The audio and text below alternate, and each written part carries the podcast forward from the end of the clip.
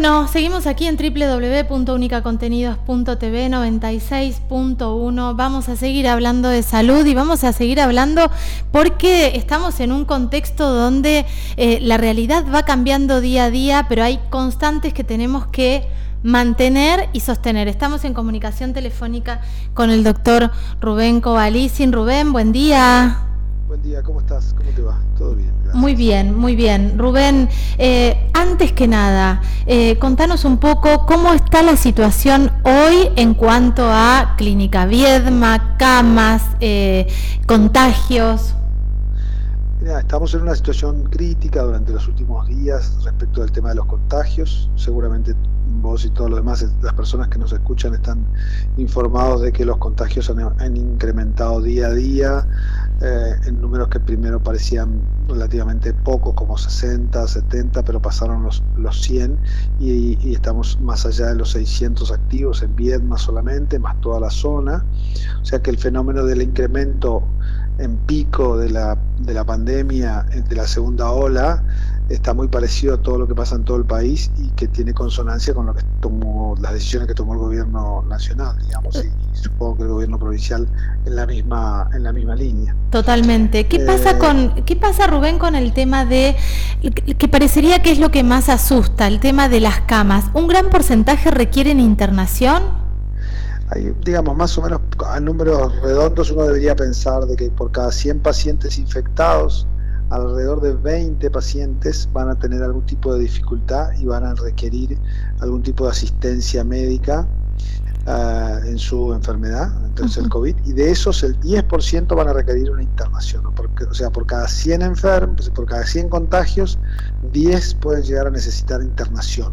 De esos 10, alrededor de 5 pueden llegar a necesitar terapia intensiva. Ah, un montón.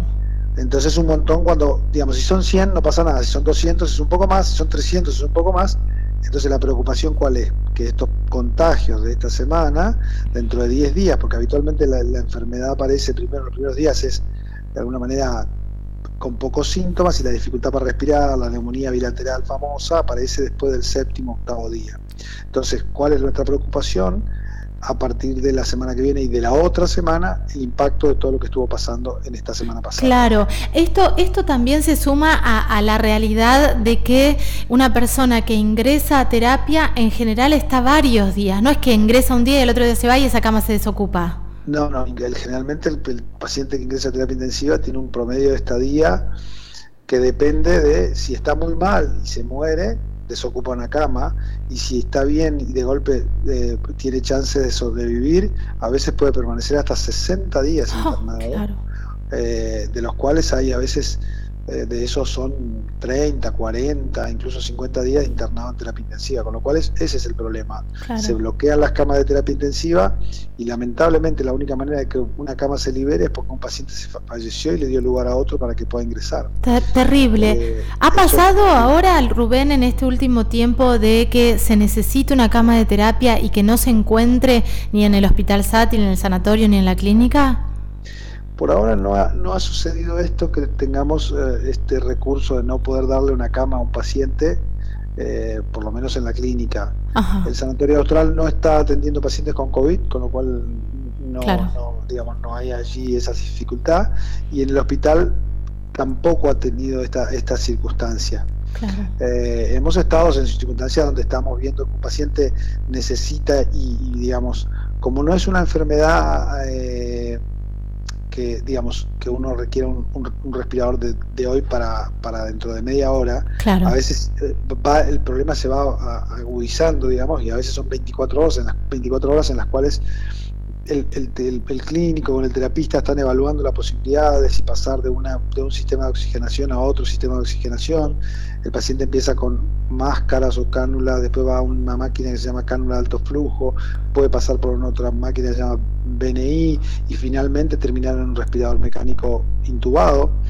Entonces, todo este proceso se va dando en forma digamos, por horas eh, y por, eh, por, por, momentos. Entonces a veces el paciente, esto hace que uno pueda esperar y de golpe eh, eso haga que un, paciente esté esperando una cama que, que no se libera y, después, bueno, puede pasar de que justo hay una cama que es no COVID y entonces se libera y ahí puede entrar el paciente COVID. Bueno, es malabarismo que uno va haciendo cotidianamente.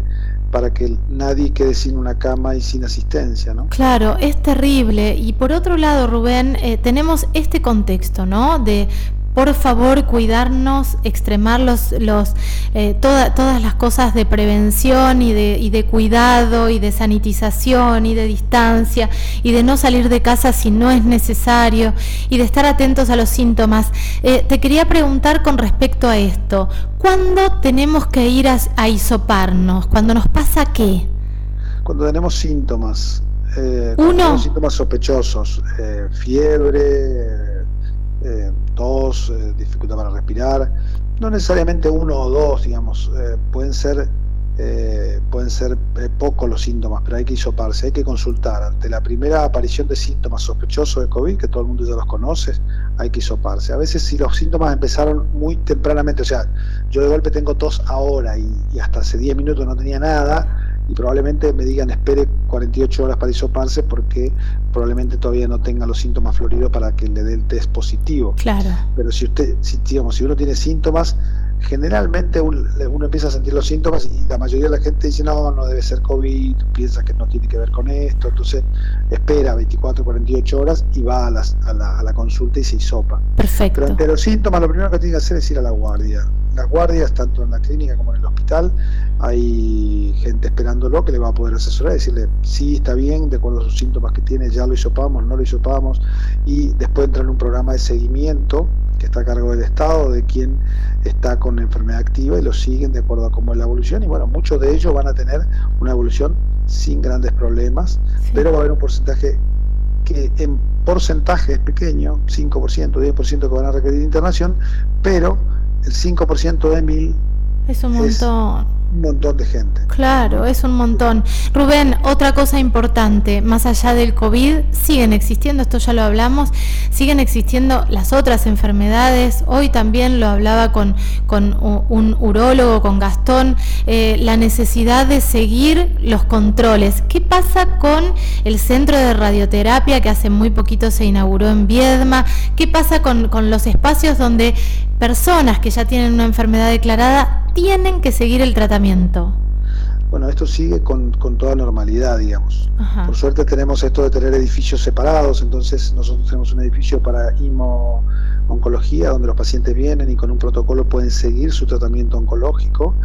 Quienes necesitan radioterapia tienen que ir a otro edificio que está en el Boulevard Contín y hacer su radioterapia también con un protocolo de funcionamiento y pueden manejarse en forma eh, independiente de las instituciones y también se tiene que operar la gente a veces eh, y esto nosotros tenemos claramente establecido y, definido de que atendemos toda la demanda de la pandemia más toda aquella cirugía que sea impostergable. Las cirugías impostergables son aquellas oncológicas, digamos.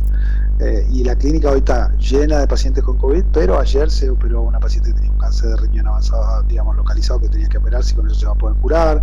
Otra señora con un cáncer de ovario que se operó también ayer y hoy está en el posoperatorio en un sector no COVID.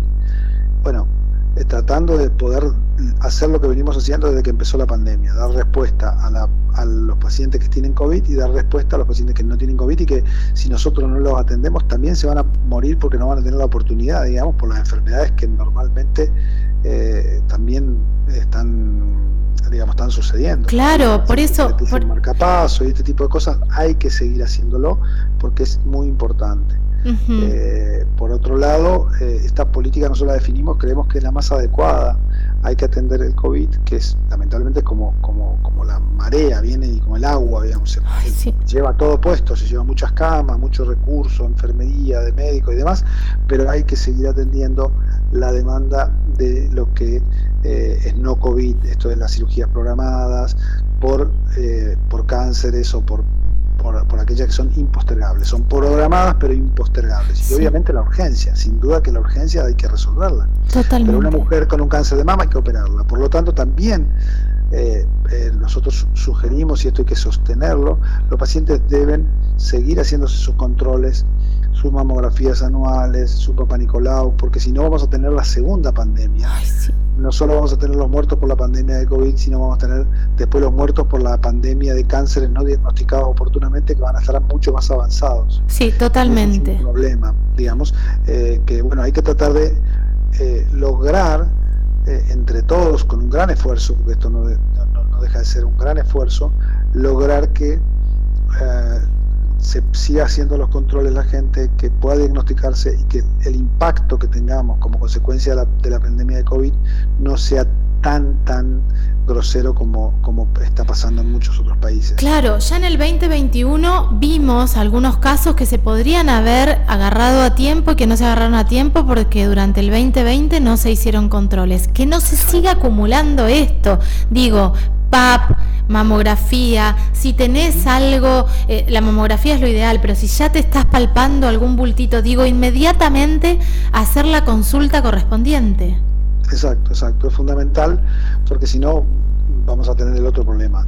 La gente tiene temor, la gente está asustada, está confundida, porque además esto no es fácil. De golpe eh, los casos empiezan a subir, todo el mundo se asusta, eh, empieza a pasar algún familiar que se infectó y se, murió, y entonces, eh, digamos, hay que tener la capacidad y, quienes tenemos la responsabilidad de conducir las instituciones médicas y demás, transmitirle a la población esto, mire, hay que atender la pandemia y hay que atender y seguir atendiendo el resto, porque si no vamos a tener un doble impacto, el de ahora por la pandemia y el de mañana por las enfermedades crónicas que no le dimos importancia en su momento. Totalmente. Hasta ahora, hasta ahora hemos ido trabajando en esta, en este sentido y hemos podido lograr buenos resultados. No son perfectos, porque hay, hay, un componente que tiene que ver con, con la responsabilidad individual, eh, que cada uno haga el control que tiene que hacerse, pero bueno, ustedes a través de los medios de comunicación hacen un esfuerzo importante para que la gente siga controlándose y siga cuidándose de la pandemia, ¿no? Sí, totalmente. E ir a la guardia frente a alguna urgencia, las puertas de la clínica están abiertas, las puertas del sanatorio están abiertas, las puertas del hospital están abiertas. Digo, no quedarnos en casa esperando que si no es COVID, nada vale. No, hay un montón de cosas que siguen su curso, enfermedades que siguen su curso. Estamos eh, con los primeros fríos, las enfermedades respiratorias también. Eh, imagino que lo importante es esto, no perder de vista que tenemos que controlarnos. Los institutos siguen abiertos, los, los centros centros de, diagnóstico siguen abiertos, el centro de radioterapia sigue abierto, si estás en un tratamiento, seguilo, no tengas vergüenza de decirle a tu hija, a tu hijo, a tu hermano, a tu hermana, a alguien que te lleve si necesitas que te lleven. Digo, también pasa esto, que no queremos incomodar a nadie porque la gente no quiere salir mucho. Eh, hay prioridades y la prioridad es, si te estás atravesando por alguna enfermedad, eh, seguir con el tratamiento que estás haciendo y si tenés algún síntoma, consultar a tu médico y de ahí hacer lo que haya que hacer. Exactamente.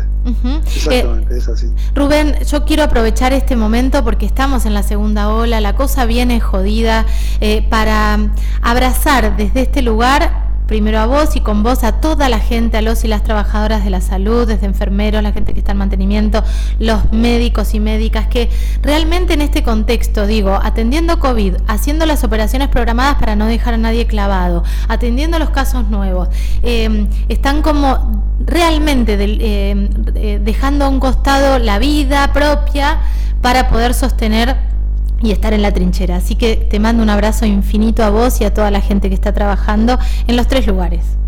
Muchísimas gracias, eh, muchísimas gracias. La gente eh, que está trabajando está cansada y está eh, con, a veces con una angustia y demás, pero creo que hace muy bien eh, este reconocimiento que, vos me transmitís y yo se lo transmito a ellos. Sí, por favor, por favor, porque todas estas personas tienen una familia atrás, tienen miedos, eh, tienen hijos, tienen padres adultos que por ahí no pueden ir a visitar. Digo, hay un contexto emocional que juega muchísimo en estos, en estos momentos, entonces un reconocimiento, un gesto, un agradecimiento me parece que es, que es atinado, que es lo único que podemos hacer como sociedad. Eso y cuidarnos. Rubén, te mando un abrazo enorme. Igualmente para vos. Gracias, gracias, como siempre. Un beso enorme. Rubén Covalicin charlando aquí con nosotros en Ojos Bien Abiertos, www.unicacontenidos.tv 96.1. Siempre es un placer hablar con él, en este caso, con este contexto tan difícil, pero tan necesario poder difundir eh, y, y poner sobre la mesa todo, no solo el COVID. Radio Única. Escuchanos en vivo en www.unicacontenidos.tv.